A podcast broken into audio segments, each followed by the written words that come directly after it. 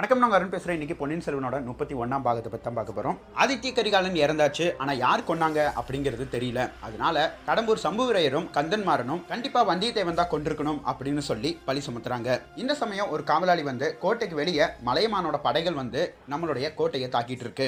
இப்போ என்ன பண்ணுறதுன்னு தெரியல அப்படின்னு சொல்கிறான் கடம்பூர் சம்புவரையருக்கும் என்ன பண்ணுறதுன்னு தெரியல. ஆதித்ய கரிகாலன் இப்போ இறந்துட்டாரு. வீணா அவர் மேலே தான் பழி விழுகும். ஆல்ரெடி கடம்பூர் சம்புவரையர் குடும்பத்துக்கும் மலையமான் குடும்பத்துக்கும் ஆகாது. அதுவும் இல்லாமல் ஆதித்ய கரிகாலனை நம்ம தான் விருந்துக்கு கூப்பிட்டோம். சரி மலைமான் கிட்ட போய் பேசி பார்க்கலாம். ஆனா ஆதித்ய கரிகாலன் இறந்துட்டாருங்கிற விஷயத்தை யாரும் அவர்கிட்ட சொல்ல வேண்டாம். அதே சமயம் கந்தன்மாறனை ரகசிய வழியா வெளியே போக சொல்றாரு. ஆனா கந்தன்மாரன் சொல்றான் இப்படி படைகள் வந்து நம்மளுடைய கோட்டையை தாக்கிட்டு இருக்கும் பொழுது நான் உங்களை விட்டு எங்கேயும் போக மாட்டேன் அப்படின்னு சொல்றான். ஆனா கடம்பூர் சம்பூரையர் சொல்றாரு நீ போய் நேரா சின்ன பழுவேற்றையரை பாரு. ஆதித்ய கரிகாலனா வந்தியத்தேவன் கொண்டுட்டாங்கிற விஷயத்த நீ போய் சொல்லிடு அதே சமயம் படைகளையும் தயார் பண்ண சொல்லு. நம்ம முன்னாடியே போட்ட திட்டத்தின்படி மதுராந்தக சோழரையே மன்னராக்கிடுவோம். அதுக்கு தடையா இந்த மலையமானும் கொடும்பாலூர்காரரும் தான் வருவாங்க. அவங்களை எதிர்க்கணும்னா நம்ம கிட்ட ஒரு மிகப்பெரிய ஒரு படை வேணும். அதனால அதை அவர் தயாரா வச்சுக்க சொல்லு. இங்க நான் மலையமான நான் பாத்துக்கிறேன். இப்பவே நீ ரகசிய வழியில கிளம்பு அப்படின்னு சொல்லிட்டு கந்தன் மாறனை அந்த வழியில அனுப்பி விட்டுறாரு. இந்த சமயம் வந்தியத்தேவன் இருந்த அறையில தீ பிடிச்சுக்குது. எங்கிருந்து தீ பிடிச்சது அப்படிங்கிற விஷயம் அவனுக்கு தெரியல. ஆனா அவனை ஒரு கட்டலோட கட்டி போட்டிருக்கிறாங்க. இருந்தாலும் நெருப்பு வர வர அந்த கைத்தை நெருப்புல காட்டி அந்த கைத்தை முழுவதும் அவுத்தர்றான் ஆதித்ய கரிகாலனை குந்தவை கிட்ட உயிரோட கொண்டு போய் சேர்க்க முடியல. ஆனா கடைசியா ஆதித்ய கரிகாலனோட முகத்தையாவது அவங்க பாத்துக்கணும். ஆதித்ய கரிகாலனோட உடலையாவது நம்ம எடுத்துகிட்டு போகணும் அப்படின்னு சொல்லிட்டு அந்த நெருப்பிலிருந்து ஆதித்ய கரிகாலனை எப்படியாவது தூக்கிட்டு போகணும்னு சொல்லி யாழ் களஞ்சியத்துக்கு பின்னாடி இருக்கிற வழியில அதாவது அவன் முன்னாடியே தப்பிச்சு போன வழியில ஆதித்ய கரிகாலன் தோல் மேல தூக்கி போட்டு வந்துட்டு இருக்கான் இந்த சமயம் கோட்டைக்குள்ள மலையமான் வந்துட்டாரு. அவரோட படைகளும் கோட்டையை தம்சம் பண்ணிட்டு இருக்காங்க. மலையமான் கடம்பூர் சம்பூரையரை பார்த்துட்டு என்னுடைய பேரன் ஆதித்ய கரிகாலன் எங்க?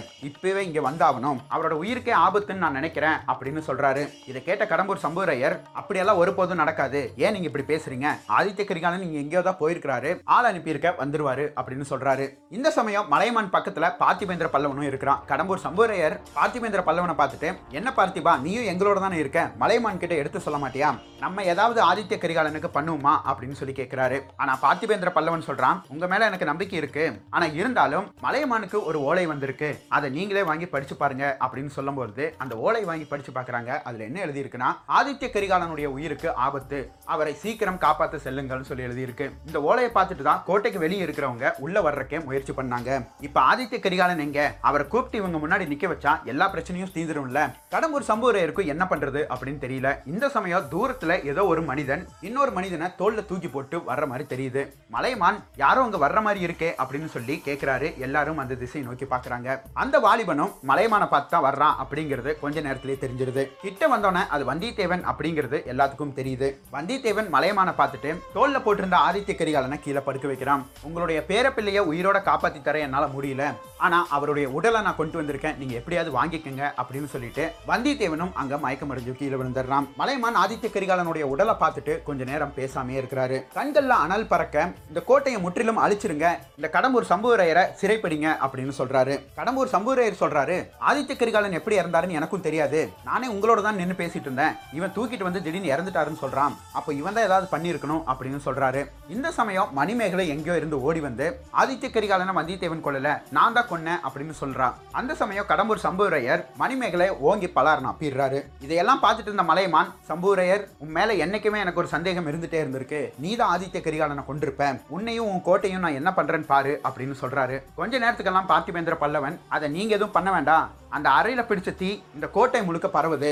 இன்னும் கொஞ்ச நேரம் நம்ம இங்கிருந்தோம்னா நம்மளும் எரிஞ்சு சாம்பல் ஆயிடுவோம் முதல்ல இந்த கோட்டையை விட்டு கிளம்பலாம் அப்படின்னு சொல்லிட்டு எல்லாரும் அங்கிருந்து கிளம்புறாங்க. ஆதித்ய கரிகாலனோட உடலையும் தூக்கிட்டு மயக்கமடைஞ்ச வந்தியத்தேவனையும் கட்டி இன்னொரு வண்டியில போட்டு தூக்கிட்டு போறாங்க. அடுத்த தருணத்துல ஆதித்ய கரிகாலன் கொல்லப்பட்ட இந்த அறையில இருந்து நந்தினி பெரிய பழுவேற்றையர் பாண்டிய தேசத்தின் ஆபத்து உதவிகள் இவங்கெல்லாம் எங்க போனாங்க அப்படிங்கறத நம்ம பார்க்கணும் இல்லையா? பச்சைமலை அடிவாரத்துல ஒரு குகை இருக்கு. அந்த குகையில தான் எல்லாரும் இருக்கிறாங்க. பெரிய பழுவேற்றையர் மூணு நாளா ஒரு மயக்கத்துல இருக்கிறாரு. மூணு நாள் கழிச்சு அந்த மயக்கம் தெரிஞ்சு அவர் எந்திரிச்சு பார்க்கும் பொழுது நந்தினி பக்கத்துல இருக்கா. ஒரு வாரியா பெரிய பழுவேற்றையருக்கு என்ன விஷயம் நடந்தது எதனால நடந்தது அப்படிங்கிறது எல்லாமே தெரிய வந்துருது. அதே சமயம் இந்த பாண்டிய தேசத்தின் ஆபத்து உதவிகள் என்ன கொல்லலையா அப்படின்னு கேட்கும் பொழுது நந்தினி சொல்றா நான் தான் உங்களை கொலை பண்ண கூடாதுன்னு சொல்லி கத்தலிட்டு இருக்கேன் சரி நடக்க கூடாதெல்லாம் நடந்து போயிடுச்சு ஆனா இனிமேல் நீ என் முகத்துல முழிக்காத.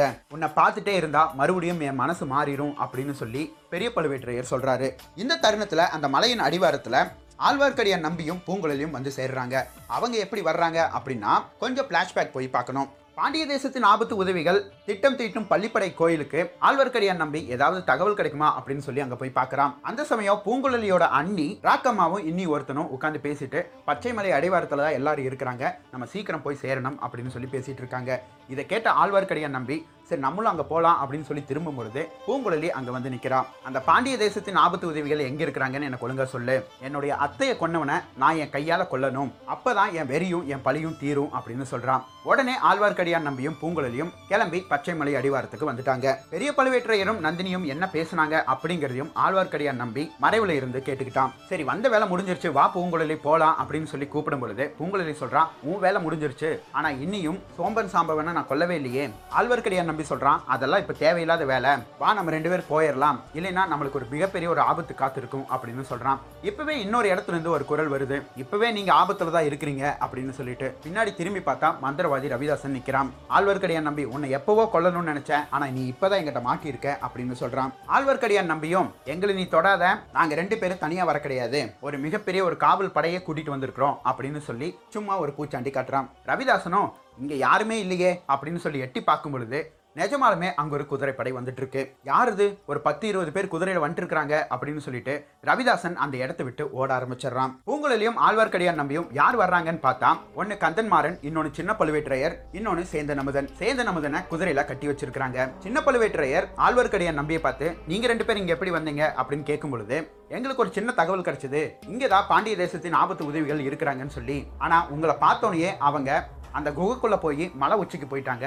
அந்த மலைக்குள்ளிருந்து ஏதோ ஒரு சுரங்கப்பாதை இருக்கும் போல அப்படின்னு சொல்றான். இந்த சமயம் அவங்க இருந்த பக்கத்திலேயே ஒரு பெண்மணி தலையை விரிச்சு போட்டு உட்காந்துருக்கு அது யாரு அப்படின்னு சொல்லி சின்ன பழுவேற்றையர் கேட்கும் பொழுது இவங்க தான் பழுவூர் இளையராணி நந்தினி அப்படின்னு சொல்றான். சின்ன பழுவேற்றையர் கொஞ்சம் திகச்சே போயிட்டாரு. பூங்குழலியும் நந்தினியை பார்த்துட்டு எங்க அத்தை மாதிரியே இருக்கே அப்படின்னு சொல்றான். சேர்ந்த நமதனும் உங்க அத்தையோட பொண்ணு தானே அவங்க அதனாலதான் அவங்கள மாதிரியே இருக்கிறாங்க அப்படின்னு சொல்றான். இவங்க நின்றுட்டு இருந்த இடத்துக்கு நந்தினி எப்படி வந்தா அப்படிங்கறத தெரிஞ்சுக்கிறதுக்கு சின்ன ஒரு பிளாஷ்பேக் மட்டும் நம்ம போயிட்டு வருவோம். பெரிய பழுவேற்றையர் கிட்ட பேசி முடிச்சுட்டு நந்தினி வெளியே வரும்போது தான் ஆழ்வார்க்கடியான் நம்பி அந்த இடத்தை விட்டு போனா அப்படிங்கிற செய்தி தெரியுது.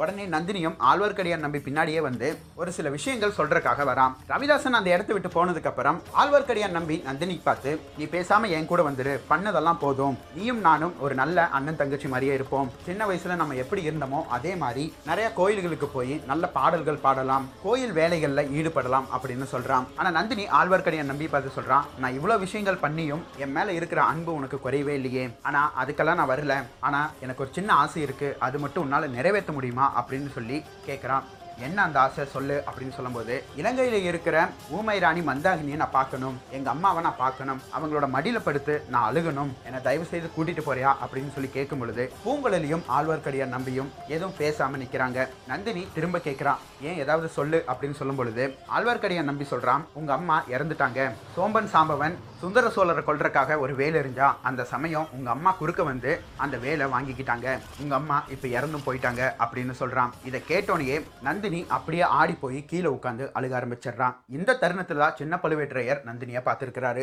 அடுத்த தருணத்துல சின்ன பழுவேற்றையர் கேட்கிறாரு சரி பெரிய பழுவேற்றையர் எங்க அப்படின்னு கேட்கும் பொழுது அதோ அந்த குகையில தான் இருக்கிறாங்க அப்படின்னு சொல்றாங்க. உடனே கந்தன்மாறனும் சின்ன பழுவேற்றையரும் விரைந்து அந்த குகைக்குள்ள போறாங்க. சின்ன பழுவேற்றையர் பெரிய பழுவேற்றையரை பார்த்தோன்னே கட்டி தழுவிட்டு அண்ணா உங்களை நான் உயிரோட பார்த்துட்டேன். எனக்கு அது போதும். உங்களை உயிரோட எனக்கு மீட்டு தந்தது பழுவூர் இளையராணி நந்தினி தான். அவங்கள நான் ரொம்பவே தப்பா பேசிட்டேன். என்னை மன்னிச்சிருங்க அப்படின்னு சொல்றான். பெரிய பழுவேற்றையரும் தப்பு என் மேல தான் நீ எத்தனையோ தடவை நடக்க போகிற விஷயத்தையெல்லாம் சொல்லியிருக்கேன். ஆனால் நான் எதுவுமே கேட்காம விட்டுட்டேன். அதுதான் என்னுடைய தப்பு அப்படின்னு சொல்கிறாரு அடுத்த தருணத்தில் நந்தினி இருந்த இடத்துக்கு எல்லாரும் போயிடுறாங்க. அங்கே ஒரு குதிரை நிற்கிறத பார்க்குறாங்க டக்குன்னு நந்தினி அந்த குதிரையில் ஏறி பெரிய பழுவேற்றையரை மட்டும் பார்த்துட்டு அப்படியே கிளம்பி போகிறான் அவளை தடுக்கிறதுக்காக எல்லாரும் முயற்சி பண்ணும்போது பெரிய பழுவேற்றையர் வேண்டாம் அப்படின்னு சொல்லி தடுக்கிறாரு. இத்தோட இந்த கதையில் நந்தினியோட சகாப்தம் முடியுது. இனி நந்தினியோட வருகை இருக்காது. பெரிய பழுவேற்றையர் சின்ன பழுவேற்றையர் பார்த்துட்டு சரி தஞ்சையில் மூணு நாளாக என்ன நடந்தது? எல்லா விஷயத்தையும் சொல்லு அப்படின்னு கேட்கும்பொழுது பொழுது ஆதித்ய கரிகாலனை யாரோ கொலை பண்ணிட்டாங்க.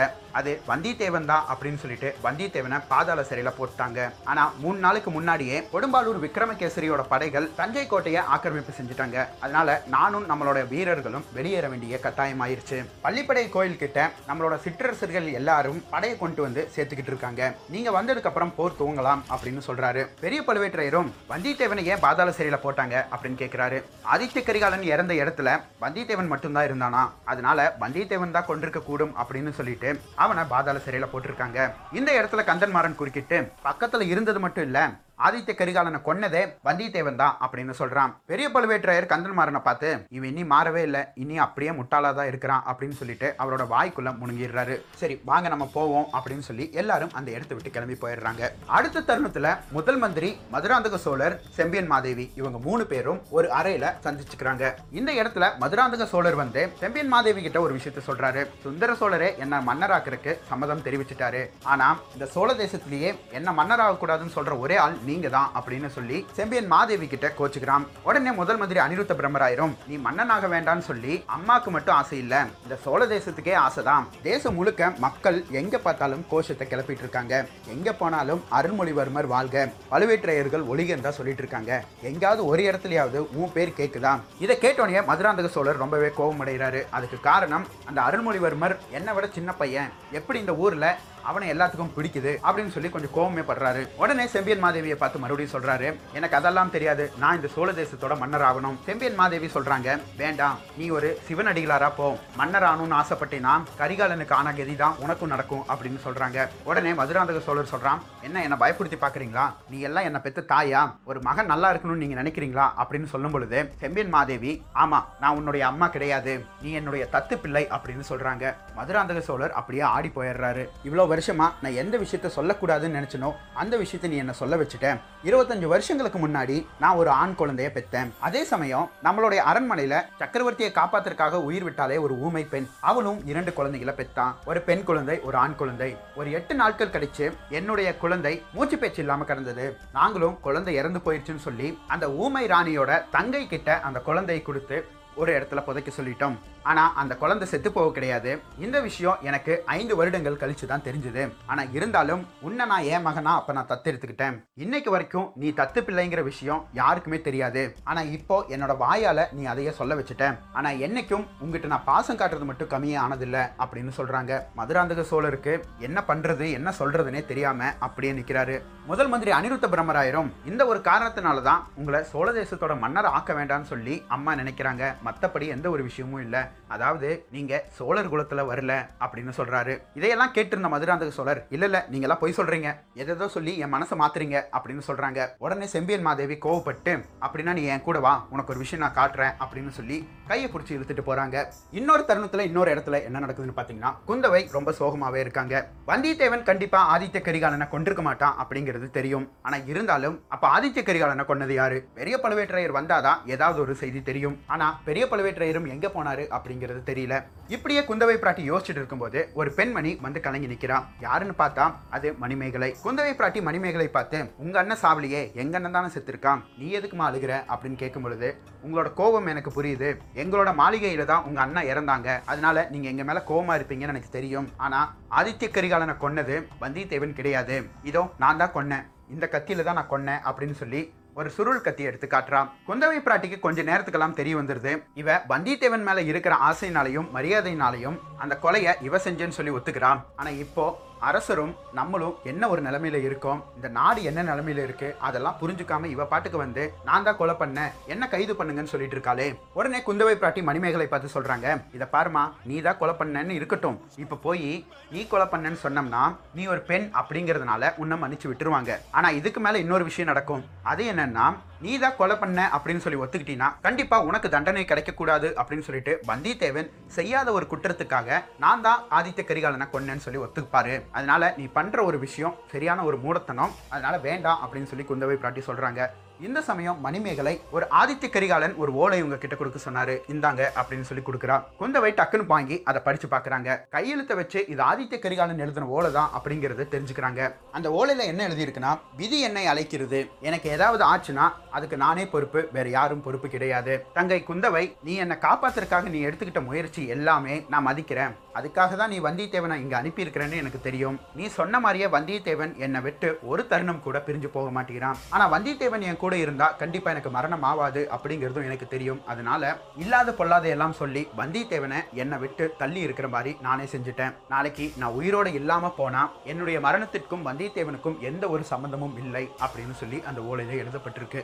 இதை பார்த்தோன்னே குந்தவை கதறி கதறி அழுக ஆரம்பிச்சிடுறாங்க. அந்த தருணத்தில எல்லாம் அருள்மொழிவர்மர் வந்துடுறாரு. அக்கா யார் இந்த பெண்? இவங்க அவங்க ஏன் வந்து இங்கே அழுதுட்டு இருக்கிறாங்க. நீங்கள் ஏன் அழுகுறீங்க அப்படின்னு கேட்கும் பொழுது இவ தான் ஆதித்ய கரிகாலனை கொண்டாலாம் இவளை பிடிச்சு பாதாள சிறையில் போடுங்கன்னு சொல்லி வந்து நிற்கிறான் உடனே அருள்மொழிவர்மரும் இது என்ன பைத்தியக்காரத்தனமாக இருக்கு? இருக்கிற பிரச்சனைகள் போதாதுன்னு சொல்லிட்டு இது வேற புதுசாவா? உடனே மணிமேகலை சொல்கிறான் இதோ பாருங்க நீங்கள் சிறையில் வச்சிருக்கிறவர் ஒரு தப்பு பண்ணல. நான் தான் அந்த கொலையை செஞ்சேன் இதே கத்தியால் தான் நான் குத்தி கொன்னேன். வேணா இந்த கத்தியை பாருங்க அப்படின்னு சொல்லி காட்டுறான். உடனே குந்தவை பிராட்டி சொல்கிறாங்க நான் தான் முதல்ல இருந்து சொல்லிட்டு இருக்கேன்ல.